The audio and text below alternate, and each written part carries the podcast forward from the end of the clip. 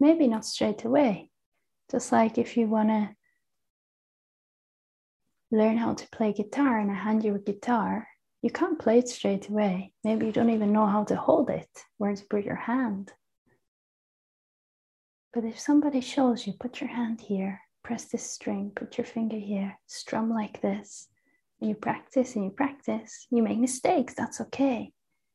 But you keep practicing, you keep practicing, you're sooner or later you're gonna be able to play guitar.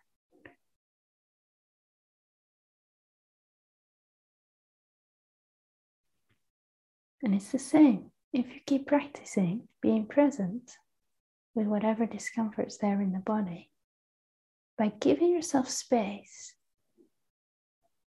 to be in quiet, to be alone, to give opportunity to see what's there under the surface, to let it bubble up.